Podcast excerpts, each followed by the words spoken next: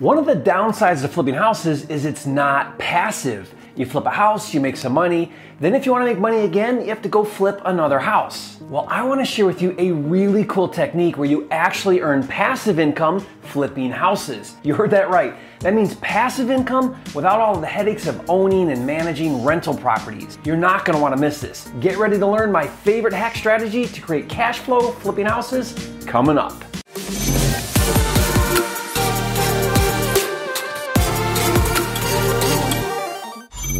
Hi, it's Jerry Norton, the nation's leading expert on flipping houses. And if you're new and you want to make more money in less time flipping houses so you can live your dream life, subscribe to my channel and click the bell icon to get notified when new videos are released. What I'm about to teach you is hardly taught anywhere, and it's one of those underground secret kind of cool strategies. Well, it used to be because now I'm sharing it with you on YouTube. Now, before I get into the details about how to create passive income flipping houses, let me put things into proper perspective. One of the challenges you run into as a wholesaler is when your buyers want your deal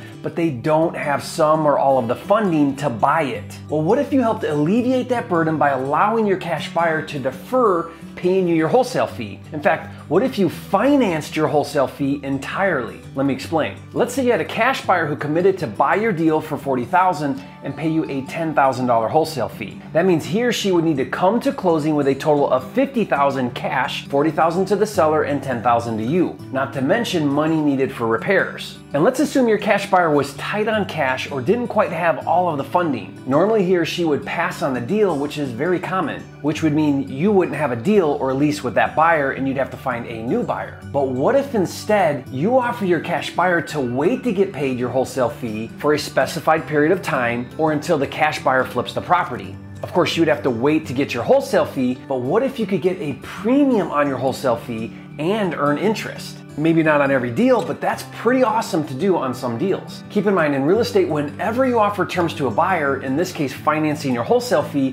the buyer pays more because you have to wait to get paid. So instead of $10,000 cash today, you offer to carry or finance your wholesale fee for six months for $15,000. If you're wondering why would a cash buyer agree to pay 15,000 later instead of 10,000 today, the answer is because he doesn't have the 10,000 right now, but will have 15,000 in six months. Welcome to the world of creative financing. Now here's where the passive income part comes in. On top of the bump in wholesale fee from 10,000 to 15,000, you could also structure the deal to earn interest on the 15,000. Let's say 10%. Now 10% on 15,000 over 6 months isn't very much cash flow, but come on, you're earning interest on money you didn't invest. So how would you calculate that ROI? That's pretty cool. Okay, so you know me, I like to break things down into steps. So let me show you the four steps to creating cash flow by financing your wholesale fee and some things that you need to do to protect your investment. Before ever agreeing to defer or finance your wholesale fee, first understand your buyer's exit and how they're gonna pay you back. If he or she is a fix and flipper, the exit is easy. You get paid when the home resells. But if your buyer is a buy and hold investor and the, and the property is going to be rented out for cash flow, the exit is not so clear. Is your buyer going to do a cash out refinance once the property is fixed up and rented and then pay you from those proceeds? If not, where is the money coming from to pay you? Always make sure you're comfortable with how your buyer is going to pay you at the end of the term. Your cash buyer could agree to pay you $50,000, but if he or she has no way of paying it, then it's meaningless. Step number two is to structure the terms. Now, this includes the amount to be paid, the interest rate, the due date each month for payments, and the length of the loan based on your buyer's exit strategy. Always have both a time frame and when the property sells. For example, if it's a fix and flipper who anticipates it will take four months to fix up the property and then sell it, put in the terms principal and any outstanding interest to be paid in full when the property resells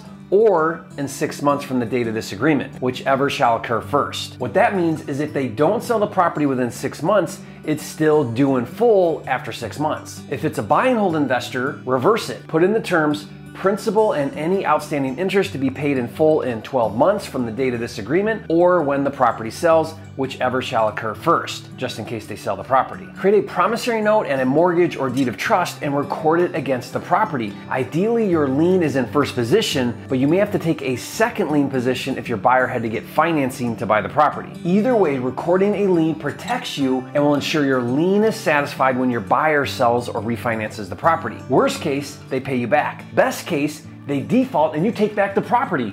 Either way, you win. And step four is to brag to all of your passive income rental investor buddies that you're earning an infinite ROI and cash flowing on thin air and you don't have to deal with toilets, tenants, and turnover. Then leave a comment and tell me what they had to say about it. Now I want you to think about this strategy under two different scenarios. Scenario one is when you have a cash buyer who wants your deal but doesn't have some or all of the cash to do the deal, and scenario two as a strategy to get more per deal and as a way to earn passive income. Maybe do this like one out of five deals. Speaking of doing deals, the key to succeeding at flipping houses is having a systematic way to manage all of the moving parts. That's why I took my 15 plus years and thousands of deals and I created an all inclusive cloud based house flipping deal management system called Flipster. If you've never heard of Flipster, not only does it organize, streamline, and automate all of the steps of flipping houses, but it actually finds and funds deals for you. So if you're looking to do your first deal or you're already doing deals every month, Flipster can take you to the next level. If you're into flipping houses, you owe it yourself to check it out. Just go to getflipster.com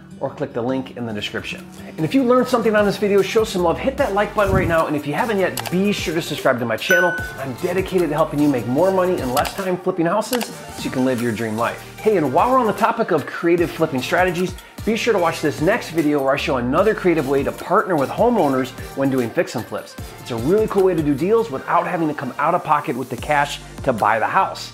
So be sure to watch that video now. And remember, it's not about the money, it's about having the time and freedom to have, be, do, and give everything you want in life. That's what it's all about. And I'll see you on the next video.